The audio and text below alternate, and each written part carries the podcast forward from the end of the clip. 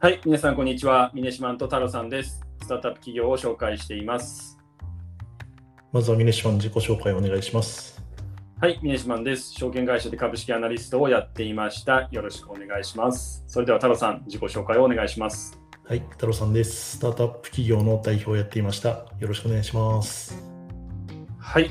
それでは今回の紹介を始めます。6月25日の今回は、寺田倉庫をそうですね。していきたいなっていうふうに思います。はい、で僕はね、寺田倉庫正直聞いたことなかったんですけども、はい、で倉庫業を変えた寺田倉庫の、中野義久さんですかね、うん、をテーマにっていうことなんですけどもね、かなり破天荒な人っていうことでめちゃくちゃ興味があります。で破天荒ってなんかこう、いいか悪いか別にしてもやっぱ面白いですよねっていうところなんですけど、うん、この中野さん、寺田倉庫も含めてどういう人どういう会社になるんですかね。そうですね、僕も、会社の、歴史自体はあんまり知らなくて一応ちょっと調べたところ、50年ぐらい前から、続いている、戦後から続いているような会社みたいです。で、はいはい、会社を知ったのは、ちょうど2011年ぐらいかな、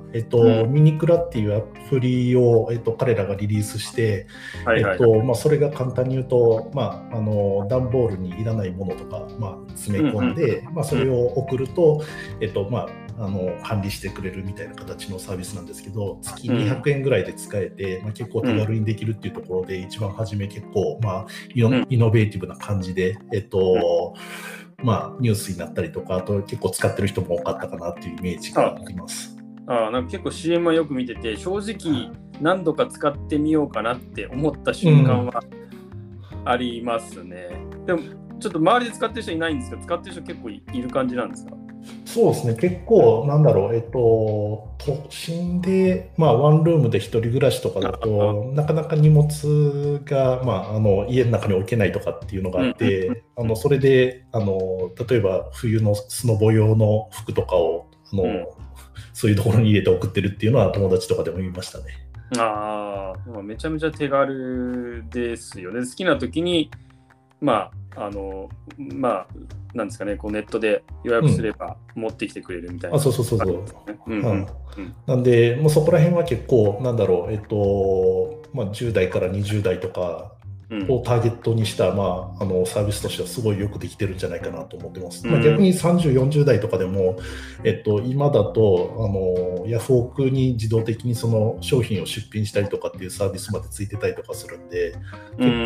構、そういったあまり物を持ちたがらないなんか断捨離をするような人とかにも結構、使われるようなサービスになってるかなと思ってます。確かにこう基本的になんか、私もそうですけども、なんかあんまりこう物をこうあんまり多く持ちたくない、ミニマリストまではいかないですけど、いう中でやっぱ普通の他のいろんなこのシェアリングサービスも使ってますし、使いたいですし、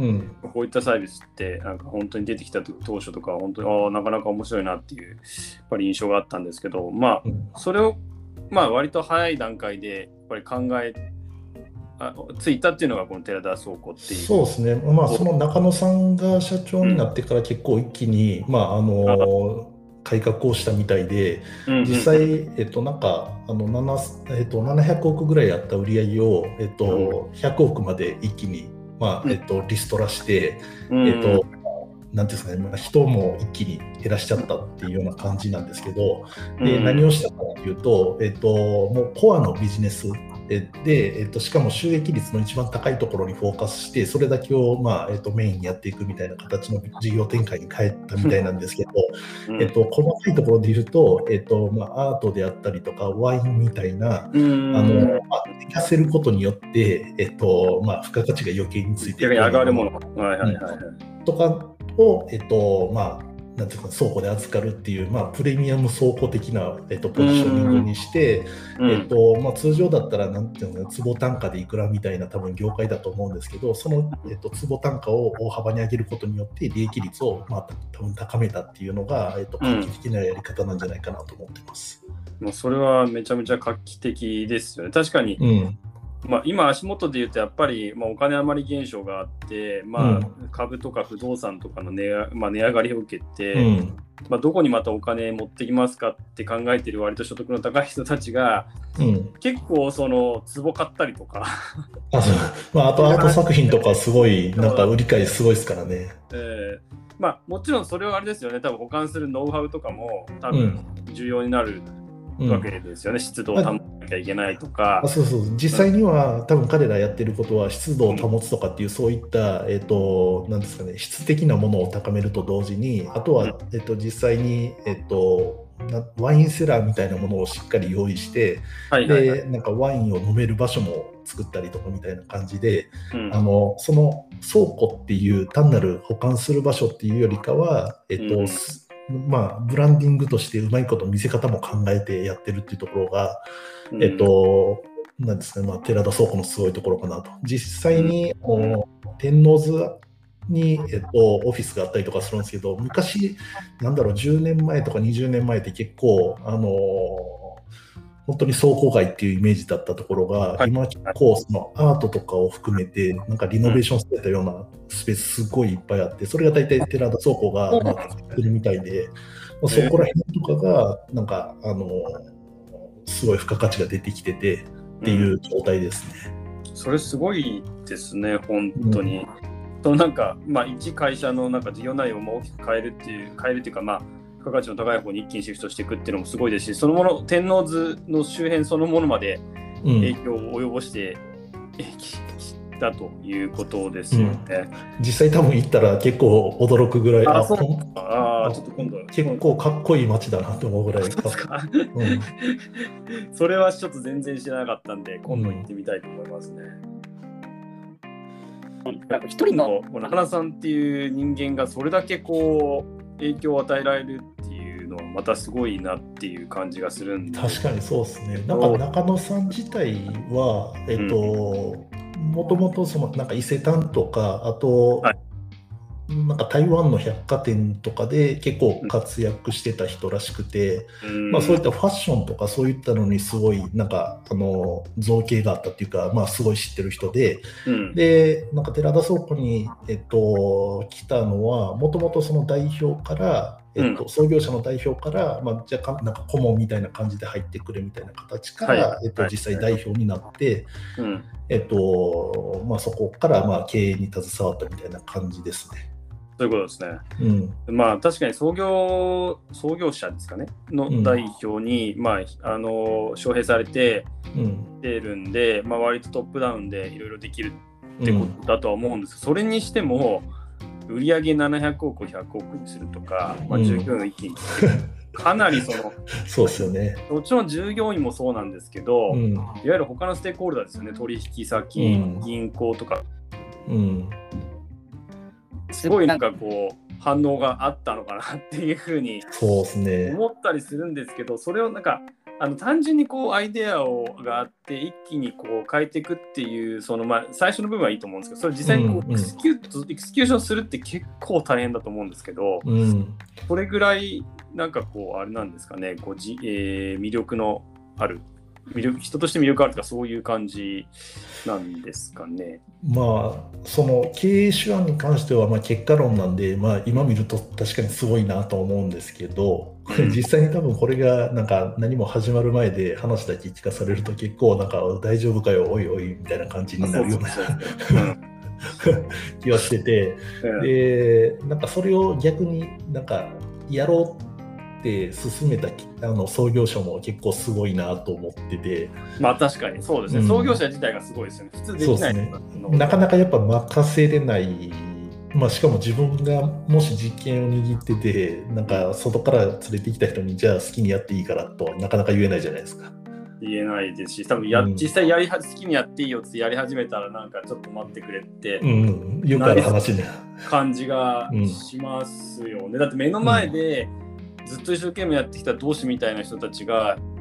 社員がなんかいきなり切られ始めたりとかするわけだか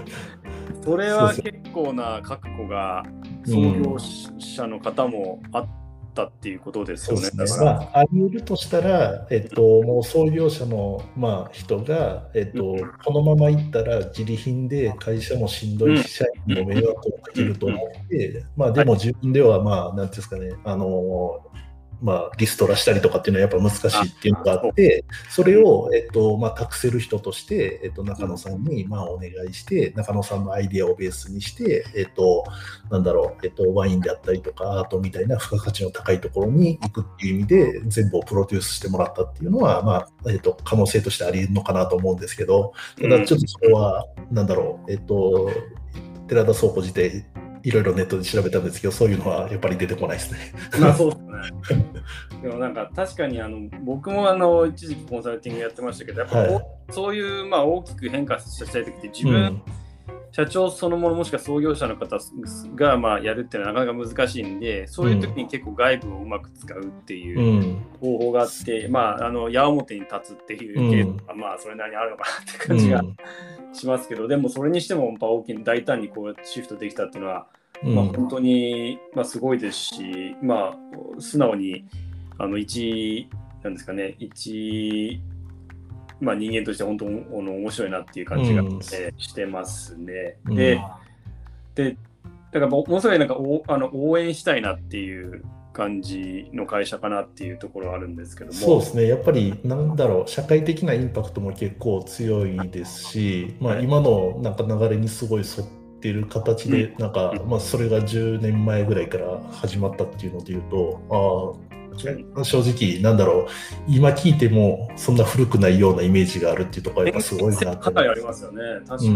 はい、よりそっちの方に世の中の潮流は移ってってるっていう感じがしますし、でちょっとやっぱり、まあ、調べてて、まあ、もっとアナリストっていうことで、まあ、財務的にどうなのかなっていうところもちょっと見てみて、でもちろんその上場してないんで細かいないんですけど、まあ、単体の決算広告だけ見てると結構ここ3年ぐらい赤字が積み出てて、で中野さんご自身も多分19年とかに退職かな、社長を抜いてるはずなんですけど、でなんかその施策として目処がついて今はがっつり投資してるフェーズだから、まあそのうち回収フェーズに入るんですよっていう感じだったらいいと思うんですけど、なんかその辺がちょっと、まあ、なかなか外から分かんないんで評価しづらいところはあるんですけど、この辺ってなんか太郎さんから見てどうですかね。そうですね、今の話受けて思ったのが、多分11年ぐらいから新しいことをやり始めてるんで、そもそも投資フェーズはちょっと一旦もしかしたら終わってるのかなと思ってて、ただ、まだ直近でもそれなりになんか面白い投資をやってるっぽいんですね。新しい事業を立ち上げたりとか。そういうことなんですね。はい。で、多分逆に言うとそれがもしかしたらうまいこと収益化できてないっていうのがあるのかもしれないです。なるほどなるほど。はい。で、なんか最近でやってるのを見てると、例えばなんか最近楽譜ってあるじゃないですか、ピアノとか弾くときの楽譜、あれを電子化するとか、なんかそういうのをやったりとかしてるんですけど、もしかしたら若干その本業の今までやってきてたような、要は段ボールを預かったりとかっていうような、本業に近い倉庫業とのシナジーっていう意味で言うと若干ちょっと遠いところになってるんで、まあ、そこら辺がもしかしたら、なんだろう、自分たちの今まで培ってきたノウハウをダイレクトにその収益化に結びつけるっていうところとはちょっと外れてしまってて、そこら辺が、結果的に、まあ、マイナスになってしまってるのかなっていうのは、思います。ただちょっとそれはあくまで僕の想像なんで。そうですよね。で、もしかしたら何かしらの狙いがあってちょっとそこまで大きくちょっと離れたところ、よく離れたところやってる可能性もあるので、まあ、それも含めて今後ちょっとウォッチしていきたいっていうことですよね。そうですね。わかりました。いや本当にまあ結構こういうなんですかね、まあ、正直ねあんまりこう注目されないであろう従来からずっとあるような、この業態っていうところが、なんか全くこう別のアイデアを取り入れてすごく大きく変革して、その周辺にまで影響を及ぼすっていうのは、まあ、ものすごくやっぱ面白いですし、また繰り返しになりますけど、応援したいなっていう気分、気持ちにさせてもらえるっていうところもあるので、まだまだ、そうですね、今後どんな新しいサービスが出てくるかっていうところも含めてちょっと注目していきたいかなというふうに思います。はい、じゃあ本日は、寺田倉庫について、ちょっとお話しさせていただいたんですけども、明日、はですね、明日、6月26日は頭プラスについてお話ししていきたいというふうに思っています。よろしくお願いします。よろしくお願いします。ではまた明日。